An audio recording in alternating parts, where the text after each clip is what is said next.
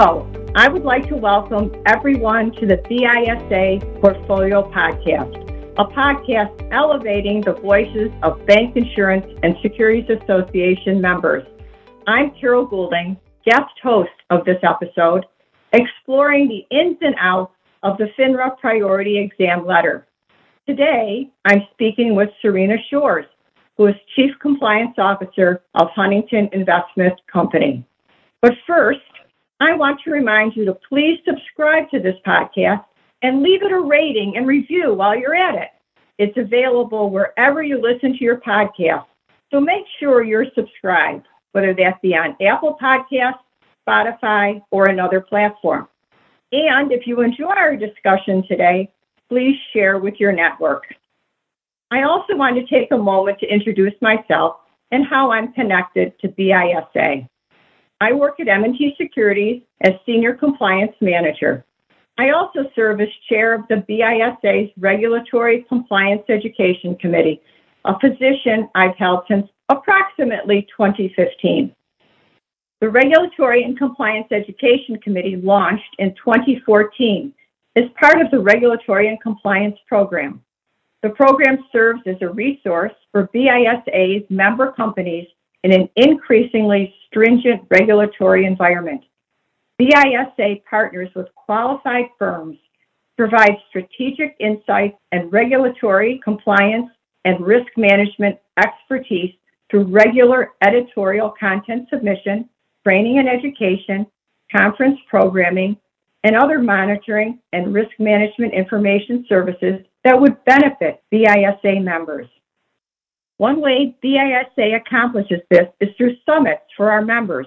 We have a fall compliance summit typically held in November and a spring event in February. I'm looking forward to seeing many of our listeners at the fall event. Also, the Education Committee hosts monthly meetings to discuss timely topics. Please visit our website to learn more. Now that I have summarized the background of our regulatory and compliance program, just a little bit of homework. I just want to mention our comments reflect our opinions and are not necessarily the opinions of our firm. But now I'm excited to welcome Serena Shores. Serena, can you tell us a little bit about yourself? Hello and welcome everyone, as we say at Huntington. Carol, thank you for having me today. My name, as Carol mentioned, is Serena Shores, and I am the Chief Compliance Officer for Huntington Financial Advisors, or Huntington Investment Company, as it's legally known. I've been in the industry for over 23 years, and as the Chief Compliance Officer for Huntington Investment Company, I believe my responsibility does not end with ensuring that our firm has a strong compliance program that is appropriately designed to prevent any violation of industry rules and regulations, but also importantly that I forge a strong relationship with our regulators to ensure they understand our business and our registered representatives. Thank you, Serena.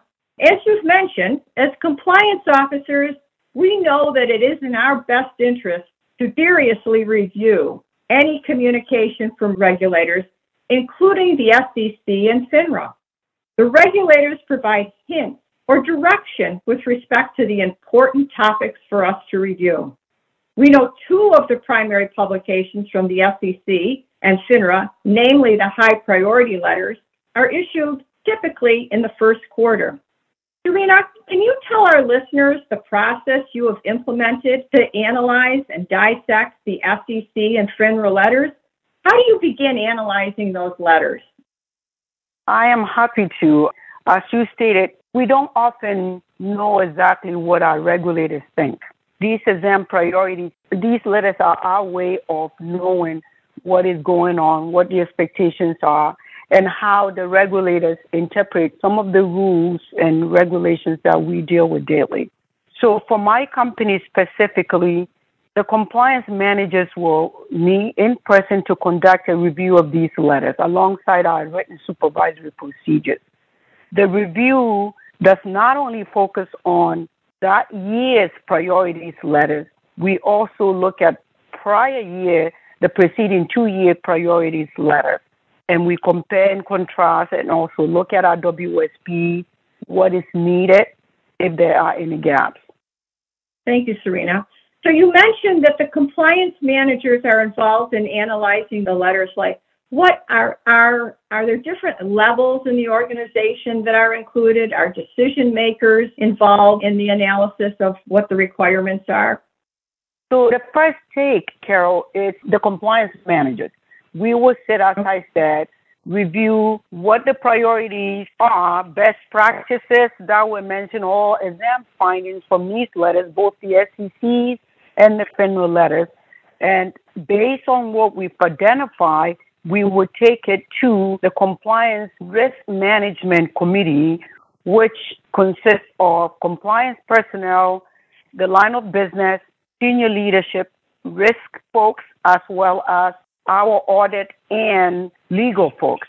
We go over these priority letters, what pertains to our business, some of the gaps that we may have identified, and what we will suggest or our proposal is to the business to do going forward. So, Serena, how do you go about analyzing the different requirements? I'm a little familiar with those letters, and they're broken up into different sections. Do you take each one of the sections and perhaps put them on some type of spreadsheet and determine where you are satisfying the requirement or where there's a gap and perhaps if they're uh, pointed to a WSP procedure or how do you specifically analyze the requirement?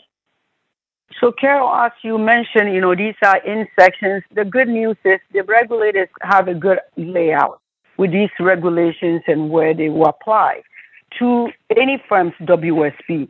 So, what we do, unfortunately, I wish I could tell you, we have an AI system, a technology that could just review all of this and do the comparison for us. We don't.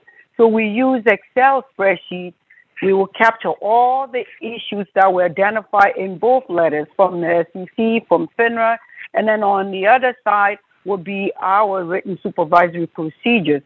We will look and see what really pertains to our business first and foremost. And then from there, if there are any best practices that were identified that we notice our WSP may be missing and might need to be updated to include those best practices, assuming it's relevant also, if it's not best practices and it's actual findings, we will also review to see if we have a gap and what needs to be done.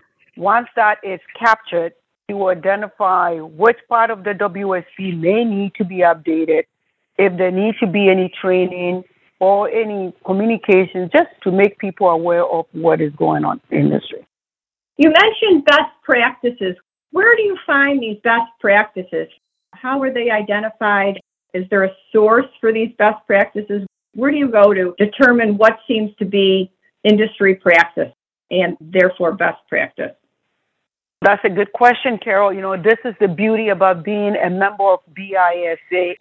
In addition to what the best practices are from the regulators' letters, we will either consult with some of our members, and then some of you, yourself included, we will call you or even send a quick email or get on these either monthly or quarterly meetings and pose those questions about, hey, how do you do XYZ? And our member firms are very, very willing to share their best practices and some of the issues they've encountered, how they've addressed those issues. We learn a lot from those conversations, and we may sometimes have to consult with in house counsel or outside counsel but I can tell you the best practices that you're going to get is usually from somebody or a company that is doing the day to day or has encountered an issue similar to what you're talking about.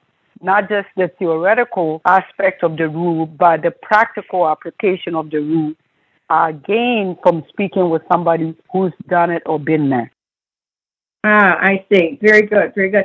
So if you contact various peers in the industry, is there ever any fear that they could identify a gap that you seem to be owning up to or that you're uncertain that, and they could use any of that information? That's not something that you're concerned about, is it? No, I am not because, you know, among all of us, our BISA members and other regulatory roundtable, we have a common understanding that what is said in the room is left in that room. We should be able to trust each other to be able to share this information. Consulting with somebody for best practices does not mean a crime has been committed. So if one finds or sees the need to go escalate it or report it to somebody, unfortunately, that's their, their cup of tea. But I am never concerned with consulting with any of our BISA members or the industry members for best practices, as we all do in a way. Right, right. We certainly have as well, Serena, and I've contacted you frequently. Another question Have you ever contacted the regulators directly? Have you ever contacted FINRA directly to ask them what they're seeing in the industry and whether or not they've seen some best practices that they'd be willing to share and provide us some insight as to what others are doing and what they perceive to be an appropriate process or procedure that's in place. Have you contacted the regulators for anything like that? Yes, I have, Carol. You know, old school way of thinking. We used to be told, I mean, compliance personnel were told, do not reach out to your regulator because whatever you say may and can be used against you. However, the industry has evolved, including our regulators, especially when we FINRA moved from the coordinator to the risk analyst structure.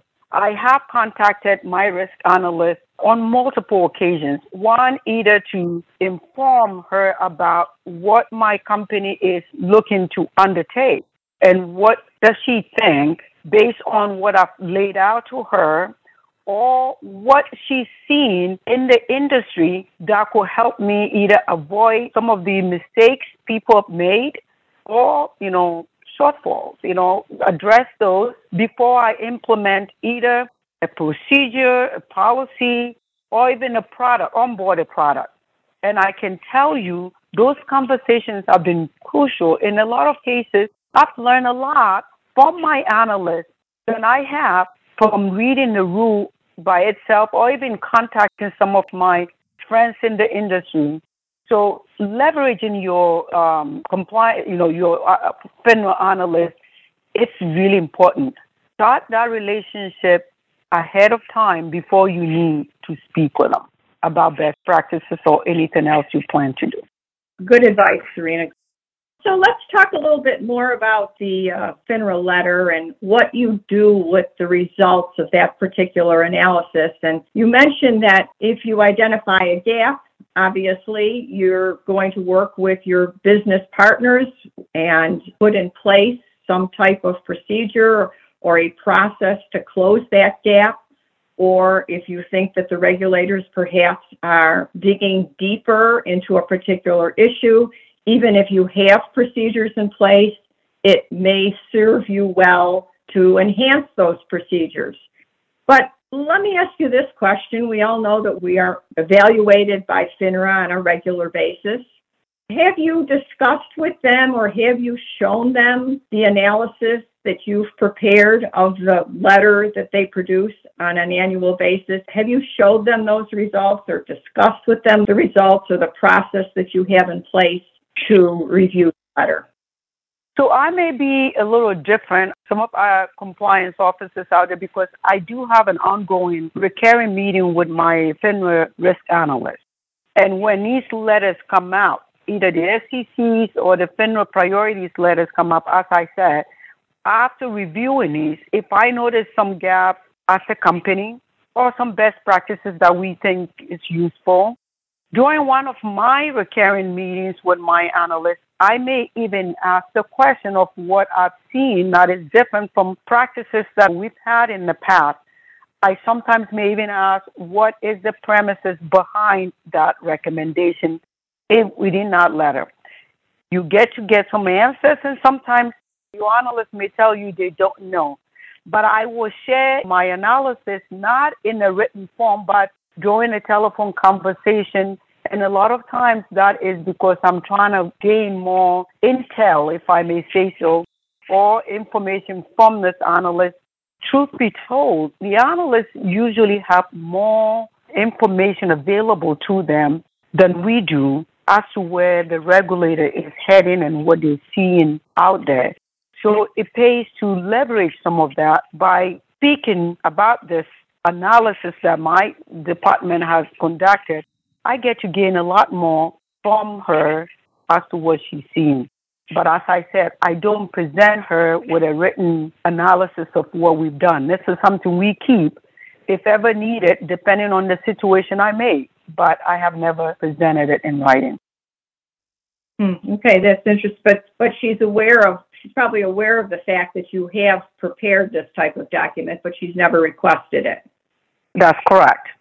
Okay. All right. Have you ever put it under attorney-client privilege? Do the attorneys, does your legal staff have an opportunity to review it? Have you ever discussed any of the matters with them, or has that not been necessary? Fortunately, we haven't had any incident during any of these reviews that would have rise to that level. However, I must say, if during the review process we identify an issue that may be of a regulatory concern or even firm wide, it could be HR or anything else, we will consult with our legal department. We have a fantastic relationship with our legal and risk folks, so I typically will reach out if there is anything that I think needs to be escalated and have a more in depth and open communication. Yeah, that that always serves us well to be open with the folks that can provide us such guidance and assistance. So you've reviewed the letters, you've identified where your strengths are, you've looked for the best practices, you found gaps perhaps or enhancements that you'd like to put in place. And now you've come to the end point. Do you provide a summary and do you provide that to the board or what entities within your organization are, are actually provided a summary report or some type of report to indicate that you've reviewed the letter and that you are either fully compliant or maybe you have a little bit of work to do? So we do, uh, I mentioned earlier that we have a compliance risk committee that meet every quarter. Our analysis, the review and analysis is captured on an Excel spreadsheet showing where the gaps are, best practices, and where within our WSP, the written supervisory procedures, this will be applicable to. And we will create a summary of either these findings, gaps, or even things we do well. We will create analysis of that and we present it at the quarterly compliance risk committee meeting. And this meeting had, as I said, members of our leadership. The CEO is there, Mike Mirbali. We have our counsel, you know, in-house counsel that is on this. We also have the director of principal review desk as part of the meeting, director of supervision as part of this meeting. We have the sales managers, you know, the director of the national sales director. It's on this meeting. We have our audit directors on the meeting. We have even our risk partners on the meeting. So the stakeholders are represented at this meeting. This is presented to them, and we invite comments, opinions, what they see, and how they can collectively help. If there's a gap, address the gap. If it is something that is just to make others aware, they know who to communicate and when to communicate it.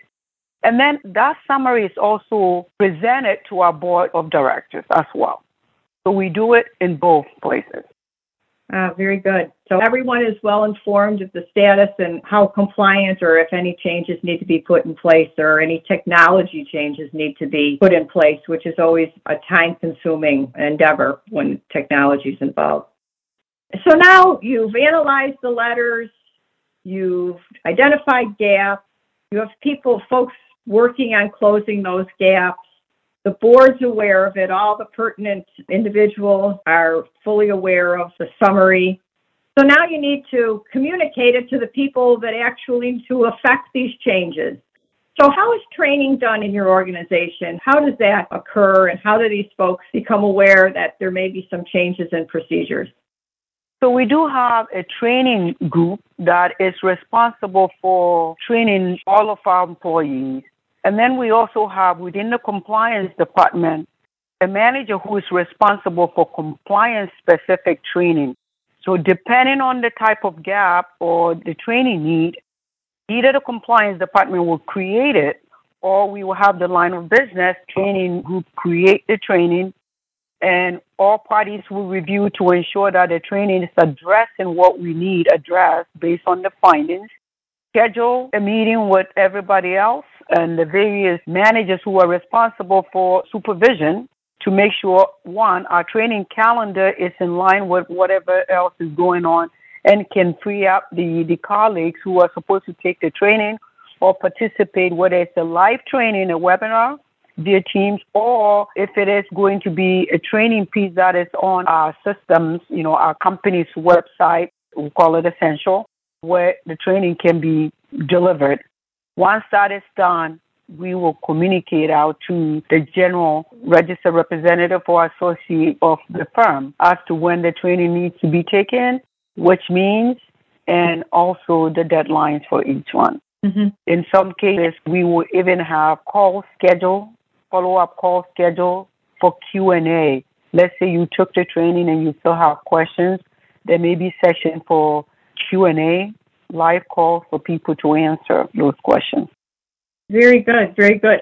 So I think I heard you say that there may be different training types depending on the topic, and there may also perhaps be different training designs for the recipient of that training so that they not everyone necessarily needs to receive the same training. So is it tailored to the recipient? It sure is because an associated person who is not necessarily registered, does not have any licenses, may have a different training requirement versus somebody who is in a sales capacity or a back office capacity or a principal capacity. So the training are typically tailored to the needs of the recipient. And sometimes we also will look at the training pieces and say, how can we get it delivered where majority of the people will be receptive to? Is it better to do it live? Is it better to do it as a recorded training? Is it better to do it as a on-screen kind of training for you to go in and take it? Or is it better to do regional meetings and present? So yes. Perfect. Well, Serena, it sounds like you've done a very thorough job in analyzing the priority letters. You broke them down piece by piece, evaluated the current year to the prior years, presented to the board and have trained the individuals who need to fulfill the requirements. I'd like to thank you for providing this information and enlightening us in your process. Thank you so much for taking your time to share with our listeners. And I hope our discussion today was helpful to our listeners as they prepare to review the FINRA priority exam letter. I know it can be tricky when you first go through the process, but you'll be an expert in no time. Thank you so much, Serena, for taking the time to share with our listeners. And thank you, Carol, for having me. Thank you, BISA. Thank you, everyone, for tuning in. Please remember to rate and review this podcast and share it with your network. Thank you. Have a good day.